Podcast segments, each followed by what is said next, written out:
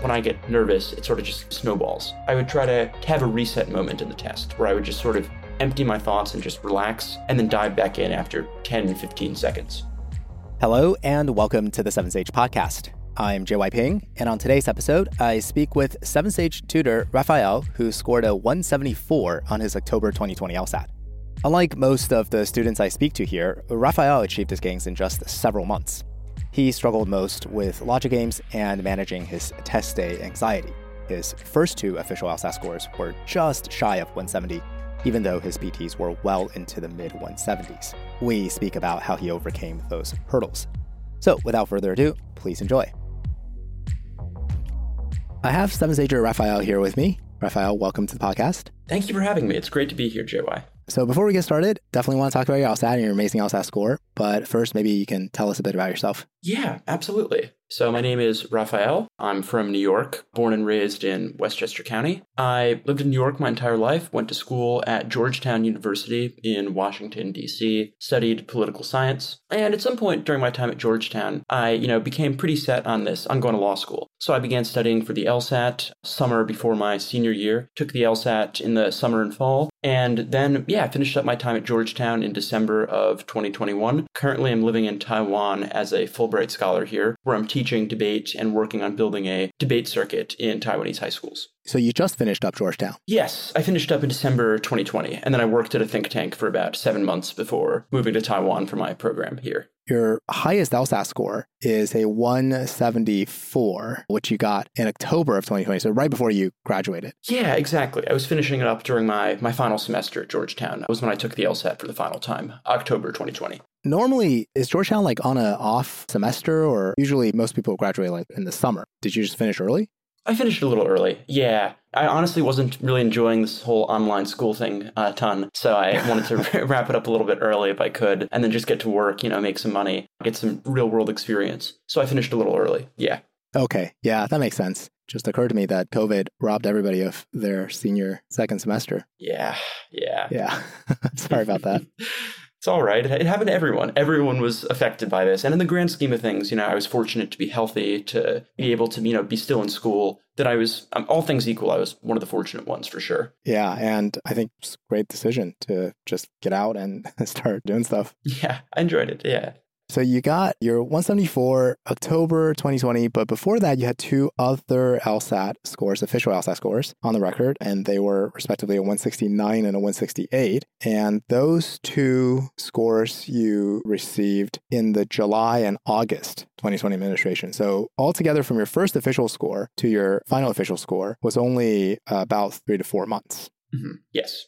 What was your what was your diagnostic score? I had a 160 on my diagnostic. Okay. So did you see the improvements happen pretty quickly from a 160 to your first official score 169 as a nine point improvement? Did you get those gains pretty fast? Yeah. I think for me, the thing with the 169 and the 168 was, I think more so just a little bit of some test day nerves, just not executing really on the real day. That my first practice test that I took after finishing up, you know, the Seven Sage core curriculum was a 171 after, you know, a couple months of dedicated study. So I felt like, and then 173 after that. Like, I feel like once I got through the core curriculum, I was making gains pretty quickly. But for me, the challenge was consistency, I think, and executing it on the real the real day. But yeah, I would say gains somewhat quickly from the core curriculum. Yeah, I mean, that's a pretty common thing that we hear from students is how to avoid that test day penalty. So it sounds like you had some experience, firsthand experience with the test day penalty. You're saying that you were already scoring in the low 170s, low to mid 170s, but then you went to take the test and in July you got a 169 in August, you got a 168, which I'm sure was disappointing to you. Tell us more about like what happened. Yeah, I think I did have a test day penalty. And with the caveat obviously that, you know, 169, 168, those are really solid scores. But it was a penalty vis-a-vis where I'd been scoring on my practice tests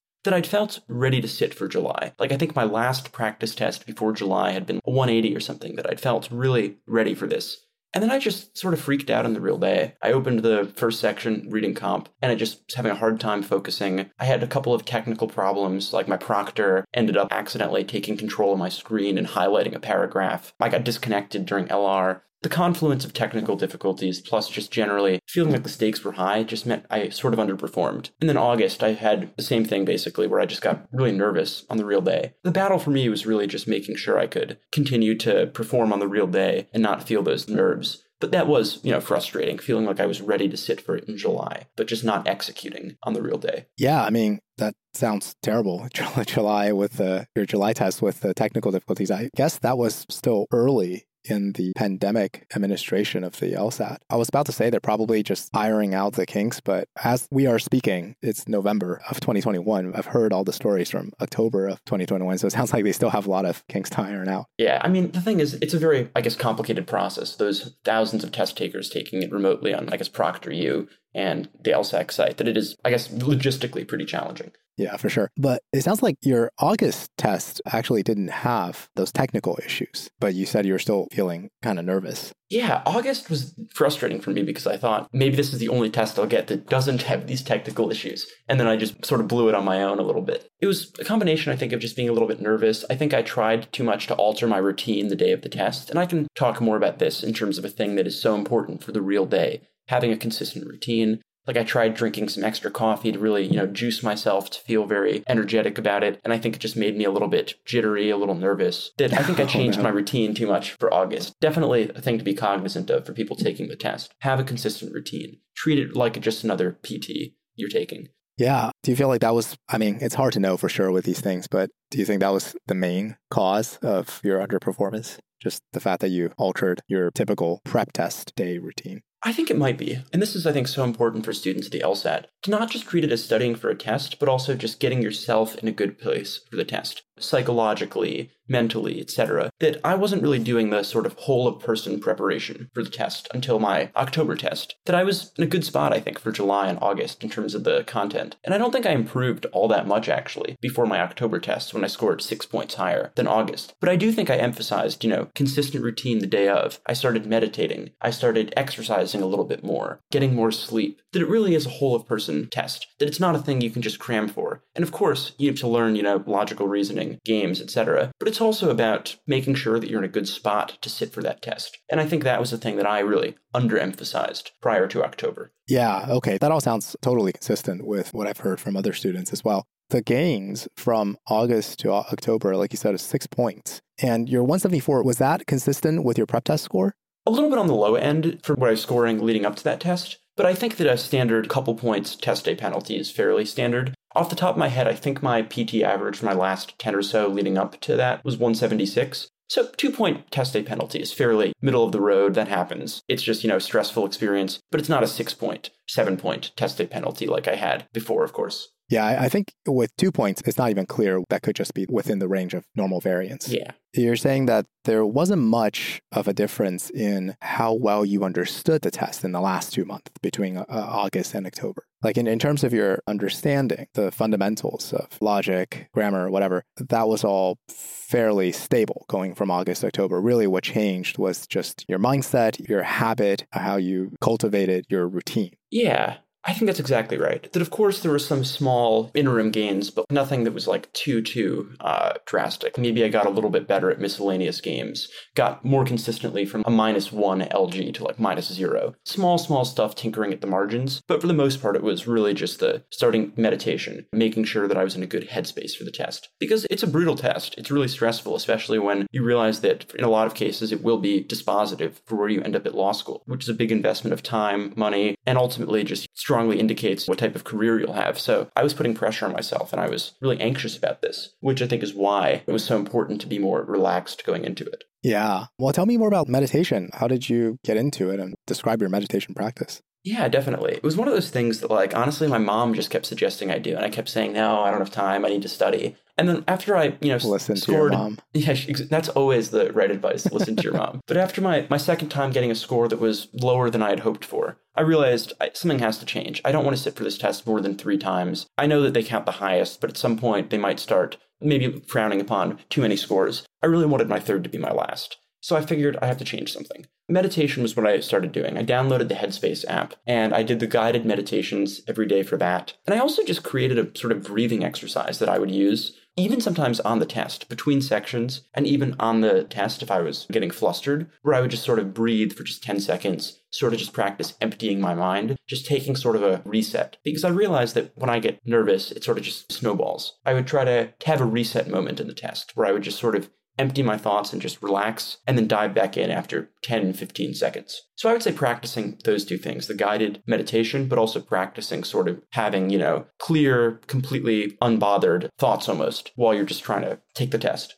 Yeah, t- tell me more about 10 to 15 second breathing exercise. Like, when would you know you needed to do it? How many times a section would you have to use that technique? And what would you say if people, we're talking about the outside, everybody knows, like, we count the seconds. 10 to 15 seconds seems like quite a bit of time. I guess the thing that really, the impetus for that was just realizing that sometimes I'd be reading a question and I'd be distracted by my nerves. Like, oh no, am I running out of time? Am I understanding this right? And that I wanted to learn how to sort of just empty those thoughts and just focus on the task at hand, which is easier said than done. So I wanted to train myself to do that. So what I would do is I would basically just, you know, close my eyes and just try to think of some object or think of some word and just keep my focus on that for a certain amount of time. Maybe it started out maybe only 10 seconds, but built it up to like over a minute. And then a derivative of that was Wait, basically on the, on the no, test, no, sorry, not on, not on the test, not on the test. Outside of the test, just like beforehand, oh, in okay, order to okay. Sort of train myself to stay focused on something without letting distracting thoughts creep in. I see. On the test, though, the uh, 10 to 15 second, Mm-hmm. when do you know that you need to like take 15 seconds to just reset? Yeah, if I just felt a sense of panic, of nervousness sort of creeping in, I'm not understanding this question, am I going to finish on time?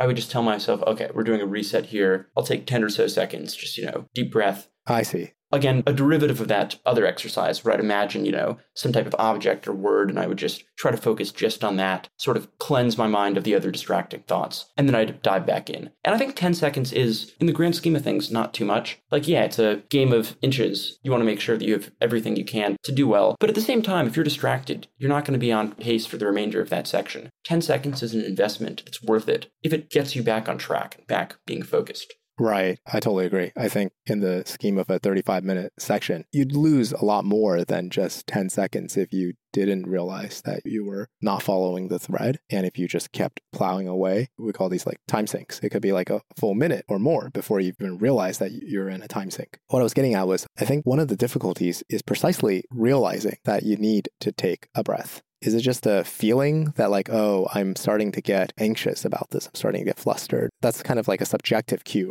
Were there more objective cues, maybe? Or, or maybe there's not. Maybe it is just training your mind to be more attentive. Yeah, I mean, I think this is going to be blunt, but I think it's just a sense of knowing when the section's not going well. That some people are overconfident. They think every section goes great and then they don't do well. Some people are underconfident. They're always nervous, but they're actually knocking the cover off the ball. You need to train yourself to know when things aren't going well. And when things aren't going well is when you take that reset. Either because you're just not performing well in the questions or that you're just not in a good headspace. You have that jittery sort of, I'm not understanding this. I don't feel like I'm getting it type of thing. So for me, it was, I think, two things. One, it was training myself to know when a section just wasn't going well, understanding sort of my confidence threshold for, am I going to get this one right? Or, okay, I'm realistically probably not going to get this one. Just having a more keen sense of what was going on underneath the hood. And the second was just also, I think, a better understanding of my own nervousness. When I get nervous on something on the LSAT, I'll often just sort of go on autopilot. I'll just sort of superficially just go through the questions, not really think about them too deeply. That's usually a sign that something's amiss, which happened a bit in my first test. So I sort of had to pick up those, I guess, those two signals and use that to know when to sort of decompress and reset. Yeah. So it does sound like you're sensitive to your own subjective states of mind.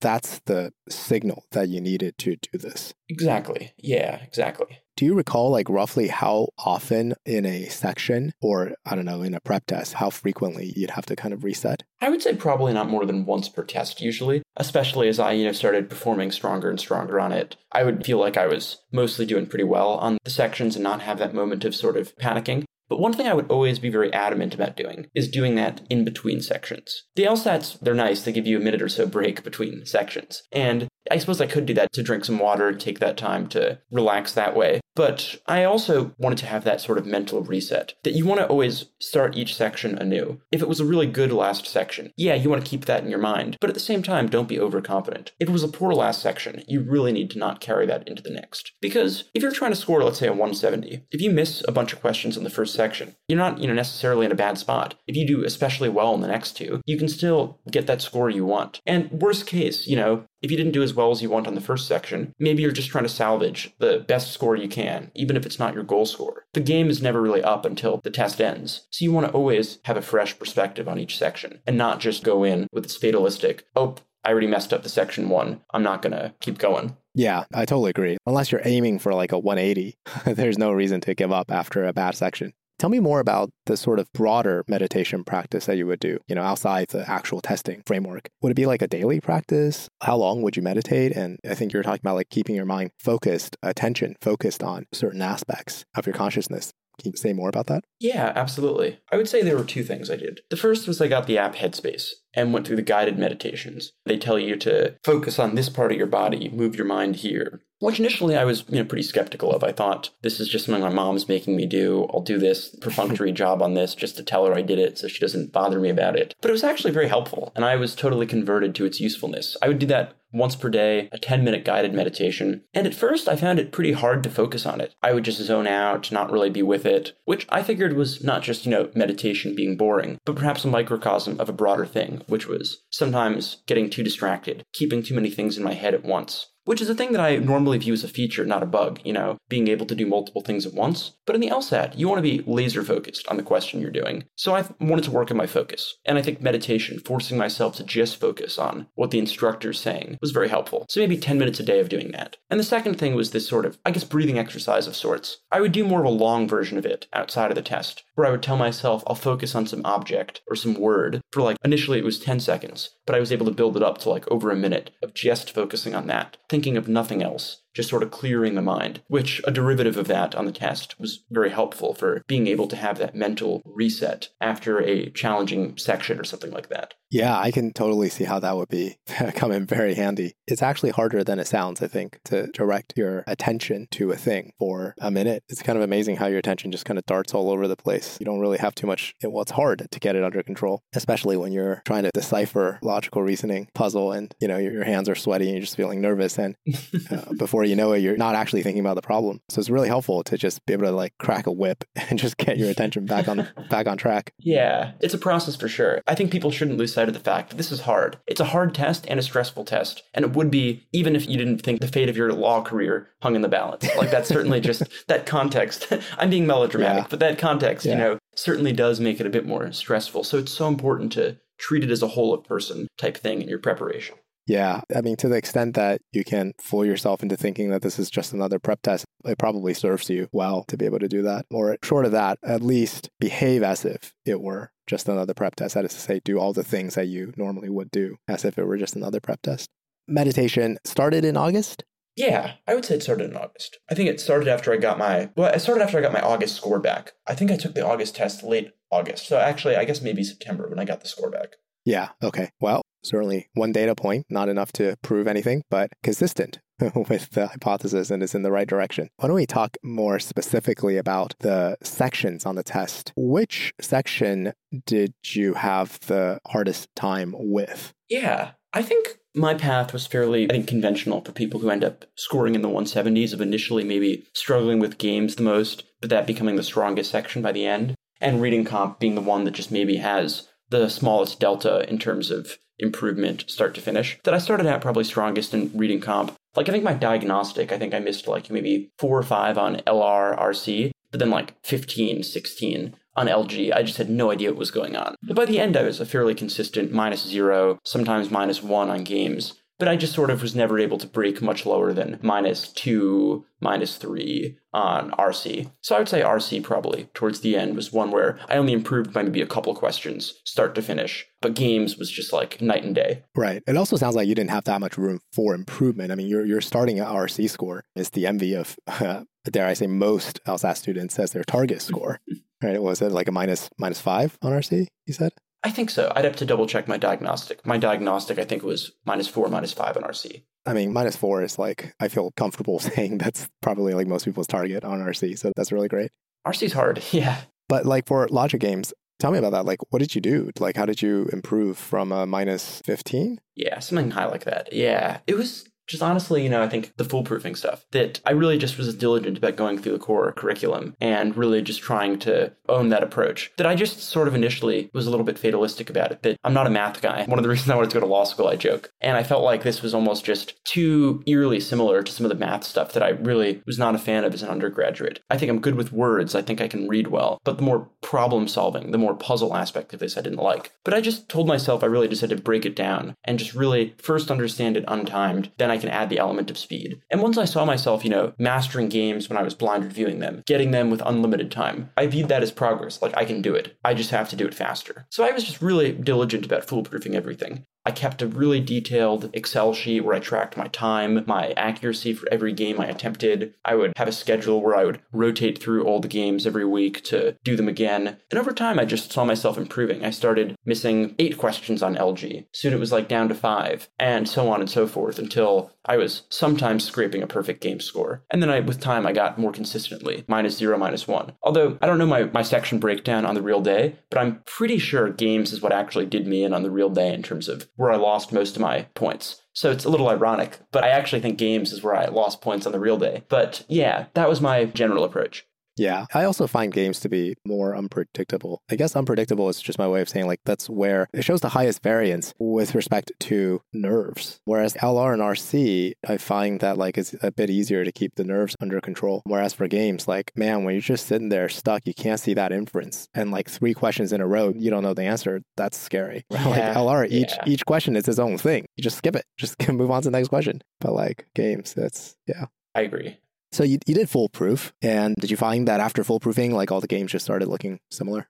Yeah, definitely. I think that was for me the big thing. Just realizing that the inferences are recursive, the patterns they do repeat over time. That once you figure out one of the five star sequencing games, the rest will seem a lot easier, especially the similarly hard five stars. That I struggled the most with the miscellaneous games because I had a hard time finding patterns, but I actually sort of began a little project of sorts when I was studying to try to almost taxonomize the miscellaneous games. Like each miscellaneous game, I had like a Word document. I would try to create some category name for it and then put the games into those little categories. I don't know if it was actually very useful, but it made me feel better. Like, oh, okay, I've seen this type of one, this one before. I just tried to taxonomize the untaxonomizable. I don't know if that's a word, uh, to the greatest extent possible. But otherwise, I agree. Yeah, it's about seeing patterns. Yeah, it's hard. I mean, the frequency varies. Circular games are kind of miscellaneous. I mean, I think they've only shown up less than five times in the entire history of the LSAT, or at least the published LSATs prep tests. I guess they're kind of miscellaneous in that way. There are some truly weird games on this test.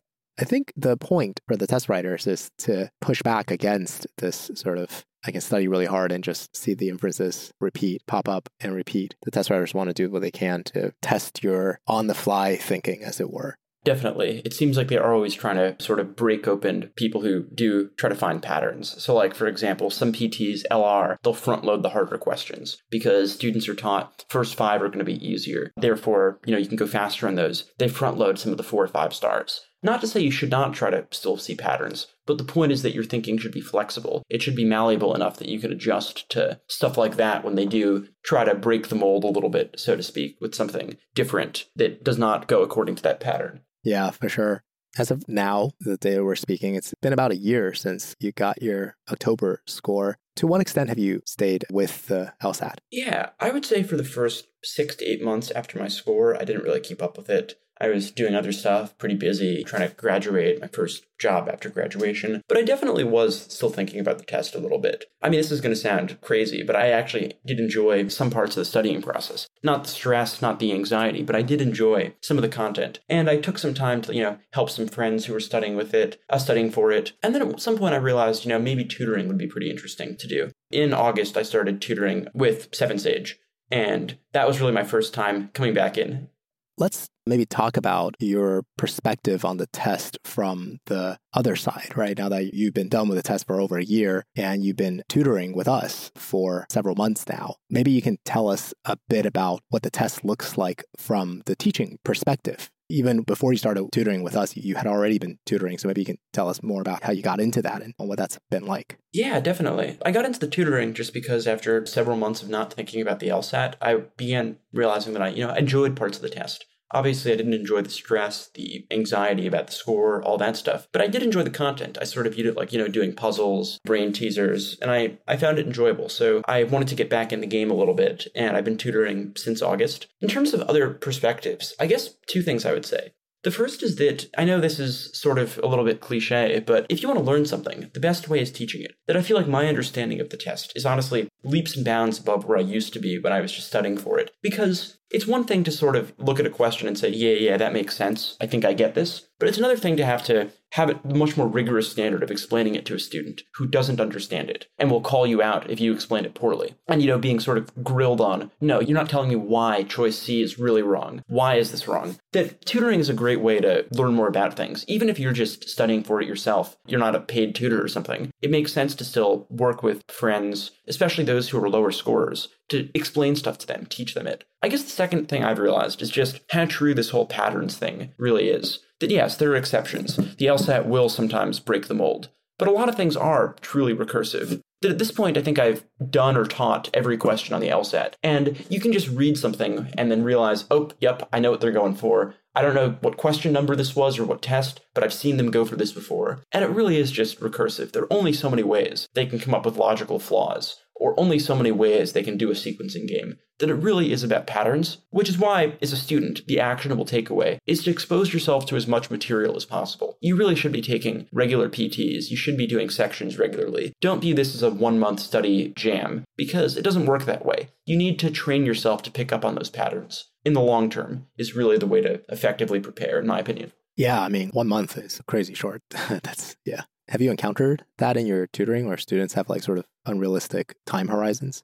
I heard realistic time horizons for amount of improvement. And the reality is that it's just hard to improve a ton over a short period. Obviously, there's some exceptions. So, like someone who says, I don't know what logic games are. Can I improve five points in a month? It's like, yeah, you could, because once you understand literally what logic games are, maybe you'll go from missing 15 to missing 10. Stuff like that. But generally speaking, except in cases like that where there's only room to go up, I think it takes time. And it really is just, you know, a process that can have plateaus. I was sort of machine gunning on the same score at a plateau for like a month and a half in my studying. And that just happens. You're retraining your mind to think. It's not like, you know, a content based test where you're just learning, memorizing history facts or it's not even like, you know, say the bar exam, which is a little bit more content driven. This is much more not about memorization of facts, but rewiring how you think to think more logically, a way that we don't tend to think in our normal everyday lives, in a way that's counterintuitive for a lot of people. That just takes time. Yeah, for sure. I've been teaching this test for going on a decade now, and I still feel like, well, I feel old first, but uh, I also feel like um, I'm learning new things on like a daily basis. I mean, there's just a lot of depth there. What would you say if you just sort of take a survey of your students? What would you say is a sort of repeated error that you see a lot? I think honestly, it's people wanting to take practice tests too often. Practice tests are very helpful, of course, but there is such a thing as taking them too often. I think for two reasons. One is that it can just frustrate you. It can almost become compulsive, right? I didn't do well in this last one. I better take another one. And then you don't do well in that. You're like, oh, I want to do it again. It's sort of like, you know, going to the casino and you don't do well in one game. You just want to play it again to get your money back and so on and so forth. But PTs really are just a thermometer that tells you how you're doing at a point in time. And that data point sometimes can have more noise than signal. And that's okay. And I think that you don't want to rely on PTs for almost psychological vindication that your studying is going well. It's just one data point. But of course, it's also using up material that you need for future study. That you only have so many PTs. You can't just email LSAC and say, hey, print me a new one. That's just not how it works. Once you use them, they're gone, which means that you need to try to, of course, save them, especially the newer ones that are most useful. Like, I'd much rather you take PT 89 than take PT 4 because the test has changed since the early 90s. So I think, you know, saving the test, being thoughtful with allocation is something a lot of students don't initially think about. I'll hear from overeager students like, oh, I'll take a PT every other day. And I just think, I mean, I respect the ambition, but that's a terrible idea. Don't do that. But that's people's intuition. More is better, is the intuition. Yeah, and for sure. PTs are a scarce resource, so you have to plan around it like you would any scarce resource. I mean, I think what would you say like everybody's cases are different. I'm sure there is somebody out there for whom taking one PT every other day is the right optimal approach, and I think we just have to speak in generalities and probabilities and it's pretty uncontroversial to say that that's not the right approach for like 99.9% of people, if not more. But like what, what would you say just sort of rule of thumb number of prep tests?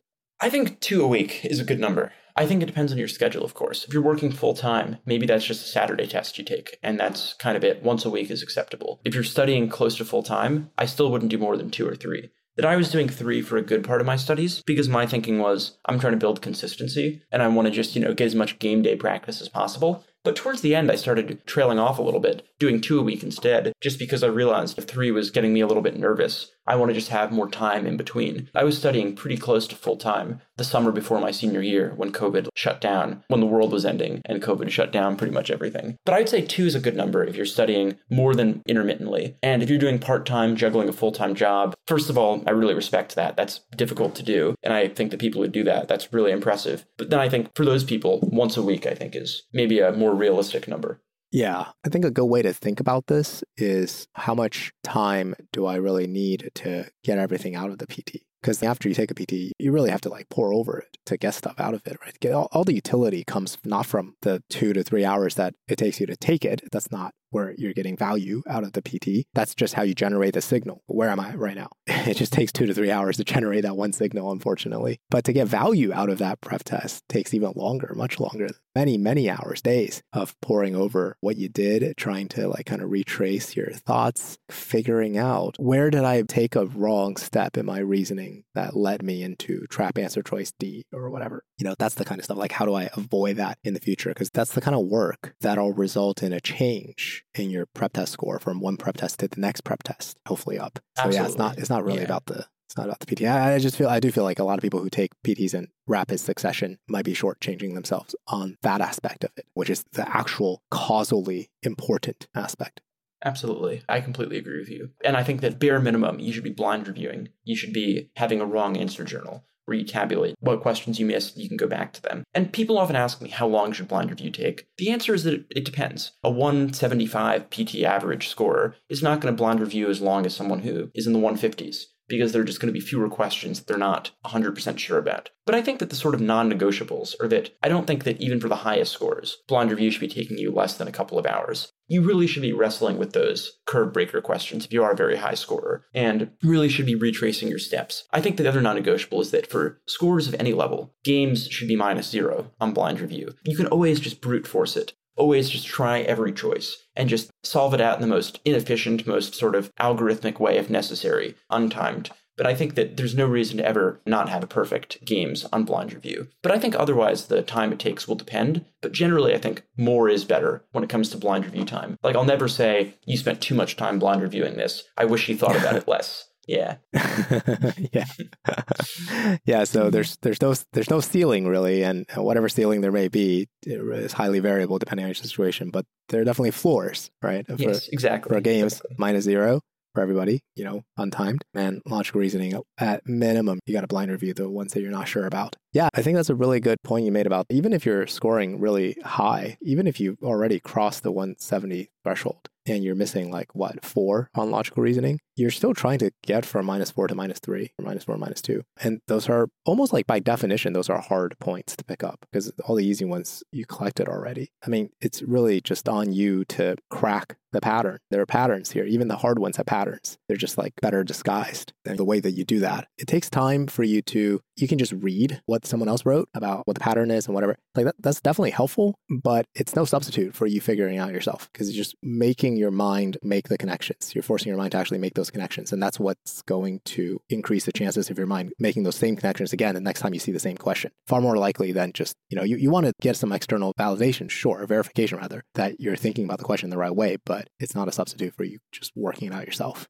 Yeah, absolutely. And I think this also is why teaching is so helpful for, you know, building understanding. That it's not just, oh yeah, I think I sort of got this, but I have to explain it to a student who's going to say, no, that doesn't make sense. You need to tell me more about why C is wrong. That it really does force you to not just, you know, write some words down and move on. You need to sell it to another person who's curious, who is paying you money for good explanations, bluntly. And if you can't meet that threshold, you're not doing your job, which is why teaching, I think, is so useful for building understanding and is a thing you can tap into even while you are still a student, teaching the test to people who are maybe a little bit weaker than you. Yeah. Does this mean you're going to be taking the LSAT again for a time? not not planning on it. Uh, yeah, it would be still unfortunate. Not, still not a fun, still not a fun experience. Hopefully not. Do you have any stories about students who showed a very dramatic improvements or very rapid improvements? Yeah, definitely. So I'm admittedly fairly early into the my tutoring career, only a few months. But I've had students who sort of have that moment where it clicks, like where they're struggling to finish the section on time. You know, they're maybe skipping an entire RC passage. And then we go over some timing tips. And then a couple sessions later, they're saying, hey, I actually attempted every question, or I just went up six points on my PT, which is always nice because I think most people can point to a moment where they feel like things sort of started to click on the LSAT. Like I know I can, and I think that it's true for a lot of people I've talked to. So it's very nice to witness, you know, students of yours have that click moment and think that maybe you played some small role in bringing them closer to having that moment and that satisfaction of feeling like they're making progress. Yeah, for sure. And the click moments happen independently depending on which section you're talking about. I think for probably most people have it for LG first. Logical reasoning also clicks into place. And it's a good feeling when you start to realize that these questions are not unique. They're all reincarnations. I would say even reading comprehension has a click moment when you realize that these answer choices aren't arbitrary at all. In fact, the correct answer choice has support in the passage. Something like 70 plus percent of the questions on RC are inference type questions. And yeah, I mean, the right answer has support, either explicit or it's implied. And it's just that activity repeated over and over and over and over again. Yeah, absolutely. That it really is just recursive. It's about seeing those patterns. And when you see those patterns, it helps you have that click moment for sure. Law school is definitely still in the future for you, right? In your plans? Oh, yeah, absolutely. Yeah. Yeah, I'm definitely planning on law school. Okay, but you're taking a year off or at least a year off to do your Fulbright? Yeah, at least a year off. So I'm interested in national security law. So I'm hoping to get some more experience in government in areas that are proximate to that field before I go off to law school. I think that's a, a field that sort of rewards some experience. So I'm hoping to work in government for a few years before I go off to law school. But the specific, you know, I know the broad contours of the plan, but I'm still filling in some of the specific details as I go. Is there anything else that you wanted to talk about? So I think one thing that people often ask about is how do I improve on this test at various points? How do I get from 165 to 170, 170 to 175? Over some really ambitious people, you know, how do I get a perfect score? And I think the answer is that it really just depends on where you are. You know, if you're scoring in the 140s and want to get to the 150s, you're realistically, you know, missing more questions than you're getting right, which can feel daunting, but at the same time, it also means that there's a lot of low hanging fruit that you can pick up on. Perhaps the issue is you don't understand flaw questions. Well, if that's the case, you're missing the most common LR question, and you fixing that will yield dividends fast. Or maybe you just don't understand games and you're attempting one game out of four just even guessing on all the questions, or better yet, having a chance of getting to all of them and having a real attempt at all of them will yield dividends fast. But of course, as you, you know, score higher, there are fewer points that are on the table, and then it becomes more of a question of how can I grapple for those remaining points? So I think the hardest one, honestly, is, you know, getting from that 160, 165 point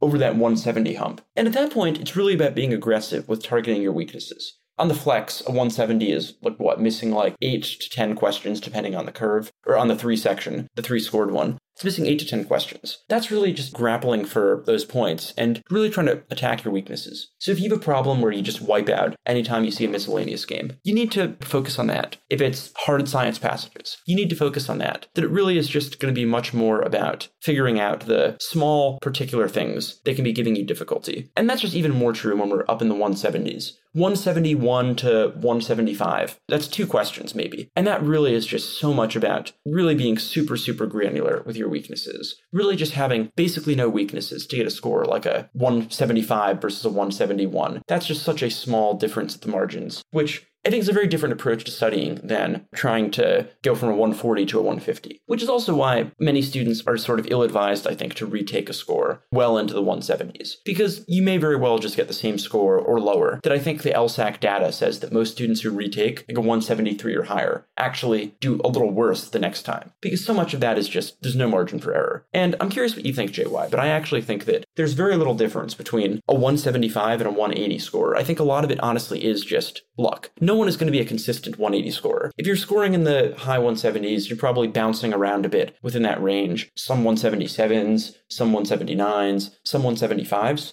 because that's one question, maybe two questions, that is making the difference there. And that very well might just be a question that you just don't really click with, or they put a question in that just hits right at the weak spot that you have. Like maybe it's just a game that it's a hard substitution equivalence question. Maybe the curve is just less favorable. There's so much variation when we're talking one question, maybe two, that I think that type of improvement is harder. But I do think that reliably getting into the mid 170s is doable from the 170s, is like the low 170s, if you are very aggressive about attacking weaknesses. And the rest of it, you know, 175 plus, I think is more of a chance game. Yeah, I, I totally agree. I think the top score on the LSAT is 175 because everything above that is just a lot of it is luck, but it's all more or less the same. I think, I mean, back in the day when they released the conversion tables, Sometimes the difference between a 175 and a 177 is one question. And this would happen frequently. Nobody got a 176 on this prep test. You either got a 175 or you got a 177. And then nobody got a 178, right? So you either got a 177 or 179. So the difference between 175 and 179 is two questions. You're always going to have outliers, people who like can consistently score 179, 180. I remember students like that, but they're kind of a different breed, right? I tend to feel like with students like that, their outcome is in some sense over determined. They could have done anything.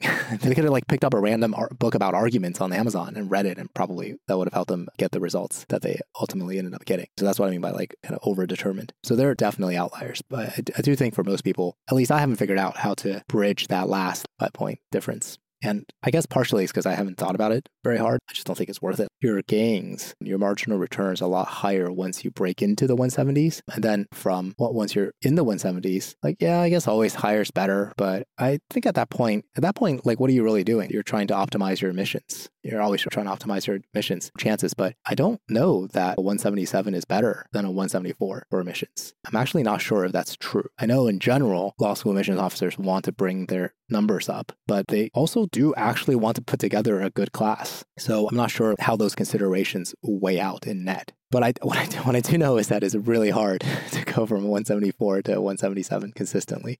Extremely difficult. So that's where I'm like, I don't know if it's worth it. Yeah, I can't imagine it being defensible for someone to retake a score, frankly, like over a 173. I think you're right about the admissions part of it. They're focused on their medians, and no school is going to have a 177 median. They'd have to make so many concessions in terms of, you know, an interesting, cool class if they were being so mercenary about getting a 177, even if they had sufficient quantity of those scores to fill a class like that. You're right that they're not shooting for a median that high. And it's about the median, you know, how high you're above the median doesn't really matter. I guess there's more pop factor to a 177 than, you know, 173. But ultimately, if the median's 173, in the case of, you know, schools like Harvard, Yale, that I just struggle to see that they care a ton about how much higher above that median you are. Raphael scored a 174 on his October 2020 LSAT. He is a Fulbright scholar, a 7Sage tutor, and a future law student. You can reach out to him on our discussion forum at 7sage.com slash discussion. Raphael, thanks so much for being on the podcast and good luck in Taiwan. Come back to us safe. It was a pleasure talking with you, JY, and thank you so much for having me. Hi, everyone. It's JY again. Thanks for listening. I hope you got some good advice that you can implement in your own studies. If you're prepping for the LSAT, applying to law school, studying for your law school exams, or studying for the bar, come visit us at 7sage.com. We can help.